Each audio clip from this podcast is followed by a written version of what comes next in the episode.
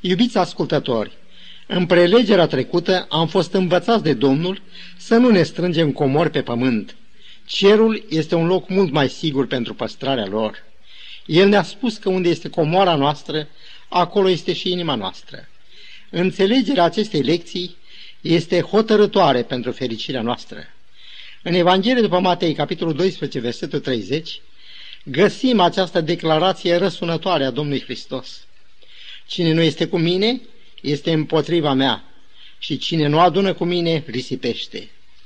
Astăzi, cu ajutorul Domnului, vrem să studiem în continuare predica de pe munte. Domnul Hristos ne spune, ochiul este lumina trupului. Dacă ochiul tău este sănătos, tot trupul tău va fi plin de lumină.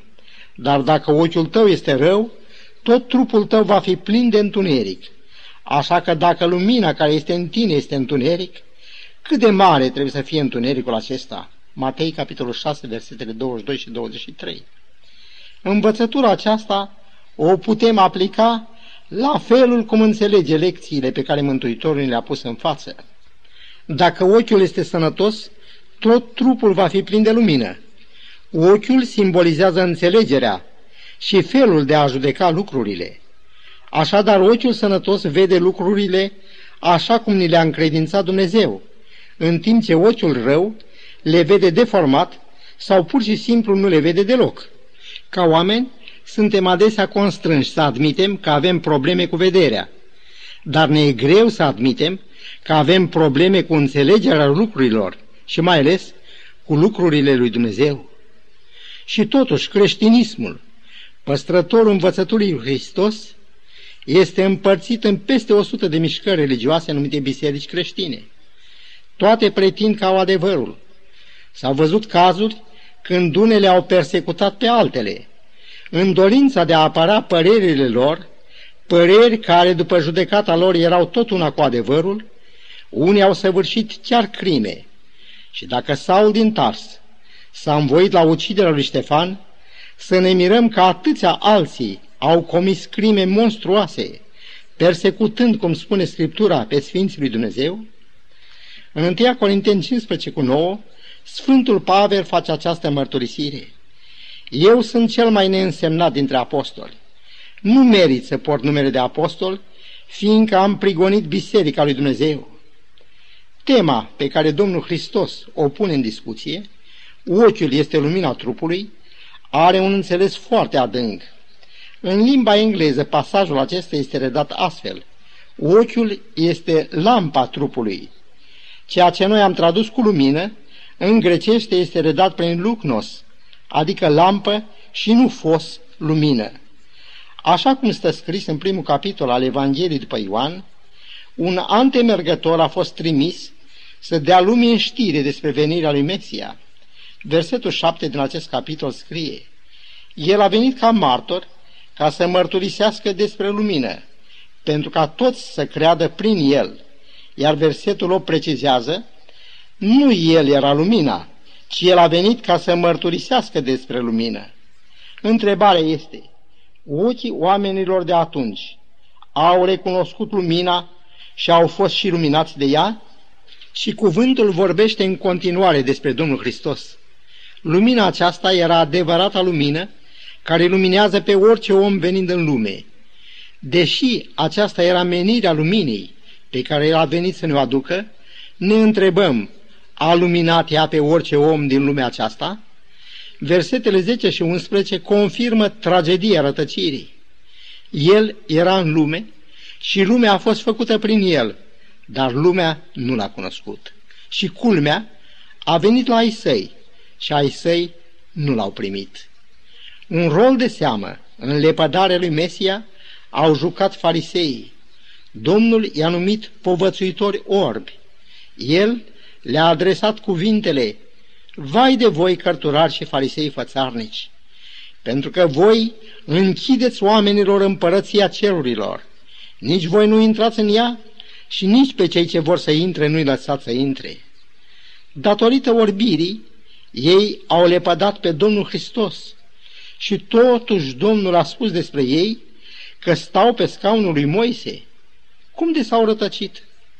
Într-o discuție, Domnul le-a spus, cercetați scripturile, pentru că socotiți că în ele aveți viața veșnică, dar tocmai ele mărturisesc despre mine. Dar glasul profeților, care a vorbit despre Mesia, în ciuda minuțioaselor precizări cu privire la locul nașterii, timpul exact al nașterii, tribul din care avea să se nască el, nu a fost luat în seamă. Profeția îl arăta ca părăsit și disprețuit de oameni și descrie cu amănunțime lucrarea lui de pe pământ. În Isaia 53 cu 8 spune că va fi luat prin apăsare și judecată. Și apoi, în același verset, urmează întrebarea, dar cine din cei de pe vremea lui a crezut că el fusese șters de pe pământul celor vii și lovit cu moarte pentru păcatele poporului meu? Datorită acestei catastrofale lipse de viziune a conducătorilor de atunci, s-au produs toate ororile despre care ne vorbește Evanghelia și, în plus, cu fundarea în rătăcire a unui popor atât de iubit de Dumnezeu. Ochiul este organul care ne aduce imagini din lumea din afară. Mântuitorul a comparat, așa cum am citit, cu o lampă aprinsă înăuntru nostru, cu ajutorul căreia ne dăm seamă de cele din jurul nostru.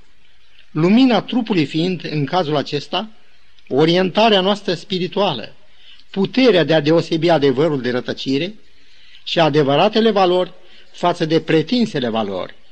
Dar cum se face că un popor, în frunte cu preoțimea lui, care putea dovedi că a fost rânduită de Dumnezeu, s-au putut rătăci? Dumnezeu a poruncit să-i facă un lăcaș sfânt. El a rânduit toată slujba dumnezeiască și chemare la preoție se făcea tot potrivit unor rânduieli puse de Dumnezeu. Cuvântul Scripturii declară că Domnul a venit la ai săi. Cum se face că ai săi nu l-au primit? Cum se face că cei puși în slujba de priveghere spirituală peste națiune folosesc puterea și influența lor pentru a determina pe popor să ceară răstignirea Mântuitorului? Și istoria s-a repetat de atâtea ori și se repetă încă. Biserica lui Hristos, care a suferit atâtea persecuții, când a devenit puternică, influentă, ea însăși s-a transformat într-o putere persecutoare. Ea, care s-a măgulit la gândul că este continuatoare a învățăturii lui Hristos. Creștinismul, ca și iudaismul pe vremuri, își trage puterea de viață nu din forme și ritualuri, ci din adevăr. Iudeii în ciuda nobile lor chemări, au persecutat pe Hristos și biserica lui. Păgânii au persecutat și ei pe creștini, dar mai amarnică decât toate a fost prigoana bisericii numită creștină față de Sfinții lui Dumnezeu. Iudeii au avut cândva un mandat divin. Istoria sfântă arată că decăderea spirituală i-a dus la lepădarea și răstignirea lui Mesia și la ura de moarte față de apostoli și de cei din tâi ucenici. O decădere spirituală, asemănătoare a bisericii creștine, a dus la valul de persecuții religioase, cunoscute sub numele de Inchiziție. Datorită ei, zeci de milioane de creștini au murit ca martiri. Am insistat asupra acestor fapte istorice, tocmai pentru a înțelege mai bine cuvintele Mântuitorului. Dacă ochiul tău este rău, tot trupul tău va fi plin de întuneric. Așa că dacă lumina care este în tine este întuneric, cât de mare trebuie să fie întunericul acesta? Ce înțelegem prin cuvintele, dacă lumina care este în tine este întuneric? Se poate cu alte cuvinte să credem că avem lumina și în realitate să fim în întuneric? Exemplele pe care le-am dat deja arată că așa ceva este cu putință. Pun din nou întrebarea, dacă există un singur domn și o singură credință, cum se face că nu avem un creștinism unitar?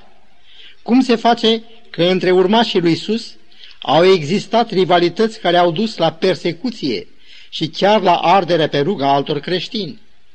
Ce fel de ochi au avut acei oameni care în numele credinții s-au dedat la asemenea fapte?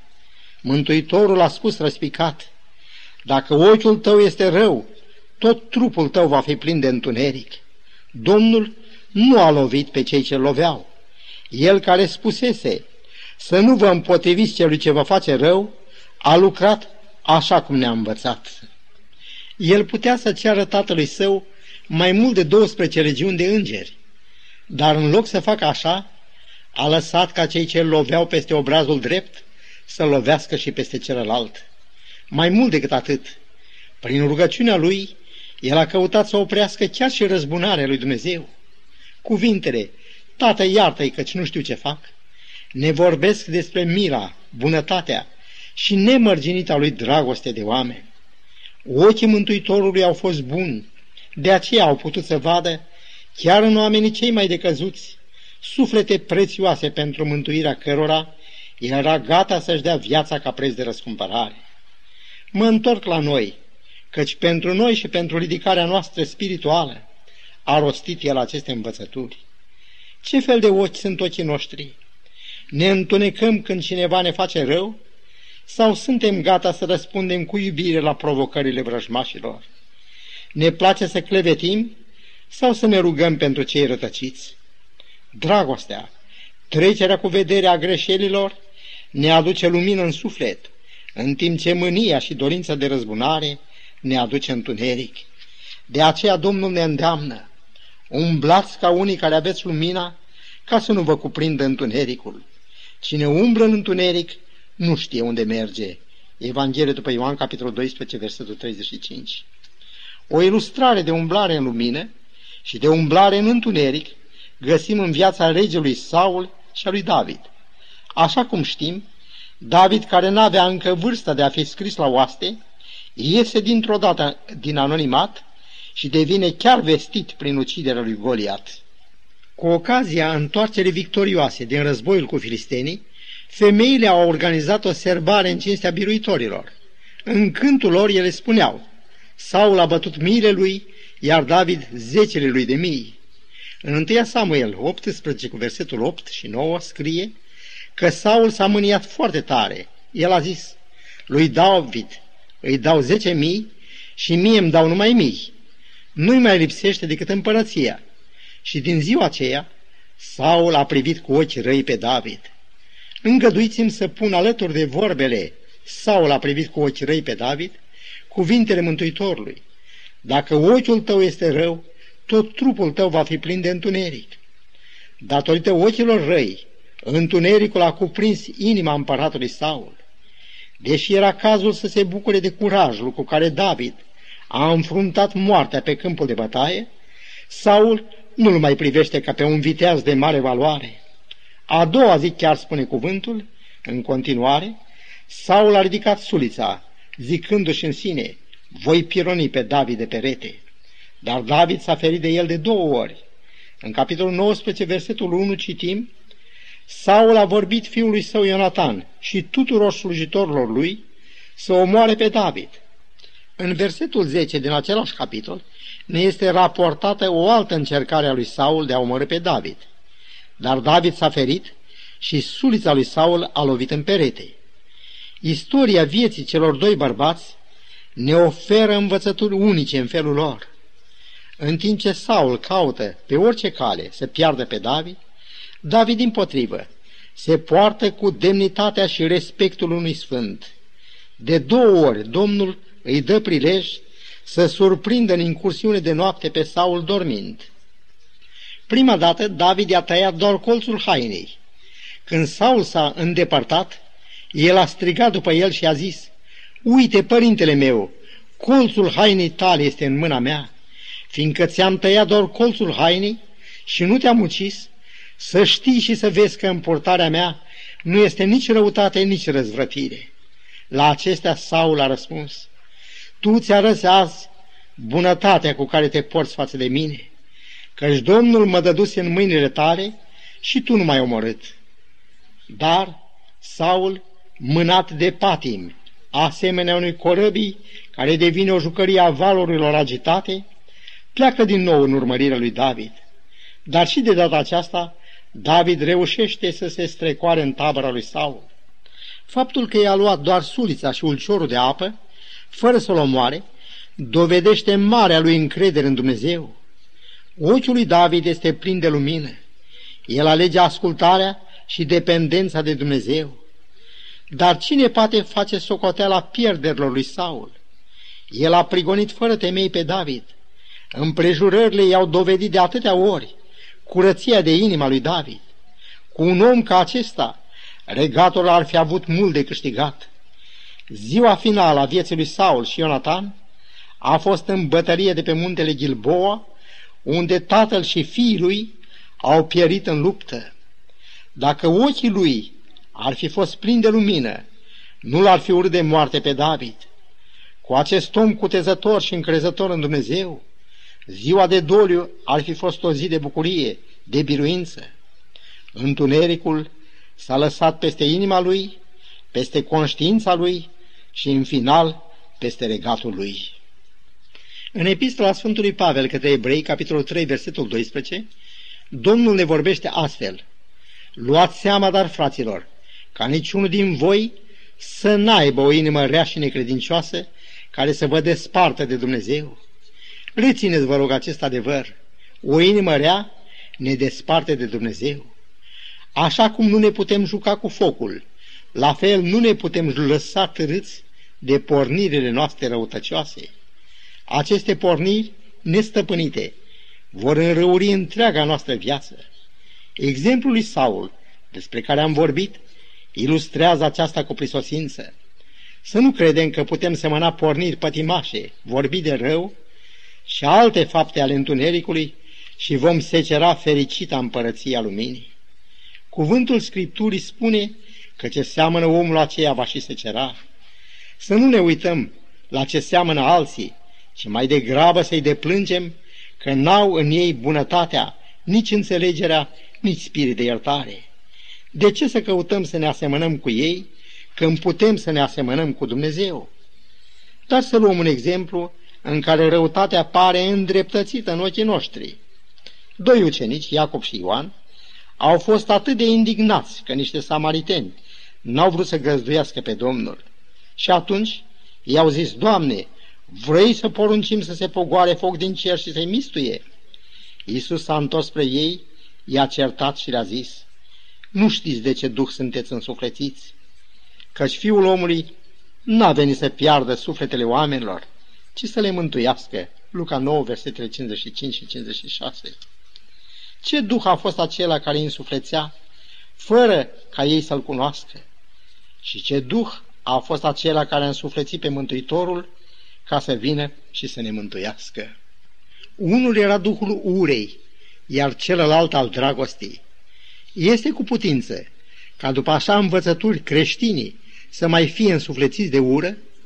Dacă Domnul Hristos ne-ar fi judecat pentru păcatele noastre după felul nostru de a judeca, unde ar mai fi fost dragostea care l-a însuflețit ca să ne caute și să ne mântuiască?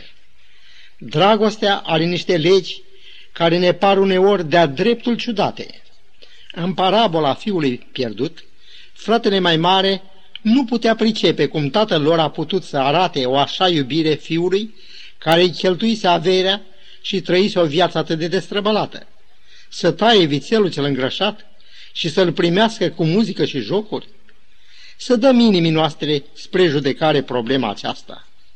Dacă am avea un fiu sau o fică și care, cine știe din ce motive, ne-a întors spatele, dar care după un timp se întoarce acasă și asemenea fiului pierdut din parabolă ne spune, Tată, nu mai sunt vrednic să mă chem fiul sau fica ta, fă-mă ca pe unul din algații tăi. Sau în termen mai modern ar zice, Tată, dăm posibilitatea să lucrez ca oricare alt salariat al tău, pentru ca să-mi câștig o bucată de pâine. Nu s-ar umple inima noastră de compătimire și de dragoste pentru el sau pentru ea, ceea ce presupunem că ar face o mamă sau un tată, face în mod sigur Dumnezeu. Cuvântul spune că Dumnezeu este dragoste, iar copiii lui poartă o asemănare cu el. În 1 Corinteni 13 este scris că dragostea este îndelung răbdătoare, este plină de bunătate. Ea acoperă totul, crede totul, nădăjduiește totul, suferă totul. Fericirea noastră prezentă și veșnică depinde de chipul cum vedem pe Dumnezeu și pe oameni. Domnul Hristos ne-a spus, vă dau o poruncă nouă, să vă iubiți unii pe alții, Cum v-am iubit eu, așa să vă iubiți și voi unii pe alții. Văd ochii noștri în aceste cuvinte o dorință fierbinte a Mântuitorului nostru. Dragostea, asemenea soarelui, învăluiește totul în lumina și căldura ei. Sufletele greșite, sufletele răzvrătite, sunt niște ființe acoperite de întuneric. Lor nu le trebuie cuvinte de mustrare și osândă. Ele au nevoie de cuvinte de prețuire, de asigurare că sunt iubite. Sunt ochii noștri luminați de această învățătură a Domnului Hristos. În împărăția luminii este dragoste, iertare, bunătate. În împărăția întunericului este ură, răzvătire, dorință de răzbunare. Să privim aceeași ființă, pe Maria Magdalena, prin ochii plini de lumină ai Mântuitorului, cât și prin ochii omenești, plini de întuneric, al unui fariseu pe nume Simon. Domnul îl vindecase de lepră. Spre a-și arăta recunoștința, a dat o cină în cinstea Domnului. Maria Magdalena a venit și ea la ceasul cinei. Ea se așează în umilință la picioarele Mântuitorului ei, pe care le stropește cu lacrimi, le șterge cu părul capului ei, le unge cu un mir foarte scump. Simon uită că minunea vindecării lui era o netăgăduită dovadă a mesianității lui Hristos. El își zice în sine, dacă omul acesta ar fi un proroc, aș ști cine este femeia care se atinge de el, căci este o păcătoasă. Iisus, care îi cunoștea gândurile, îi spune, Tu nu mi-ai dat sărutare, nici apă să-mi spăl picioarele, dar ea mi le-a spălat cu lacrimile ei și le-a șters cu părul capului ei. Cui se iartă mult, iubește mult. Și Domnul mai adaugă, păcatele ei care sunt multe sunt iertate, căci a iubit mult, dar cui se iartă puțin, iubește puțin. Simon a văzut în ea o femeie disprețuită, păcătoasă, dar ce a văzut Isus? El a văzut în ea o sfântă. Să ținem bine minte cuvintele, cui se iartă mult, iubește mult. Am încercat și noi să iertăm mult și să vedem, să descoperim chiar în cel care a păcătuit un sfânt sau o sfântă? Scump prieteni, ura și spiritul de desconsiderare, de neiertare, sunt un fel de foc al iadului care a început deja să ardă în inimile unor oameni. Trebuie să iertăm mult dacă vrem să fim iubiți mult. În 1 Ioan, capitolul 4, versetele 7 și 8 scrie Oricine iubește este născut din Dumnezeu. Cine nu iubește n-a cunoscut pe Dumnezeu, pentru că Dumnezeu este dragoste.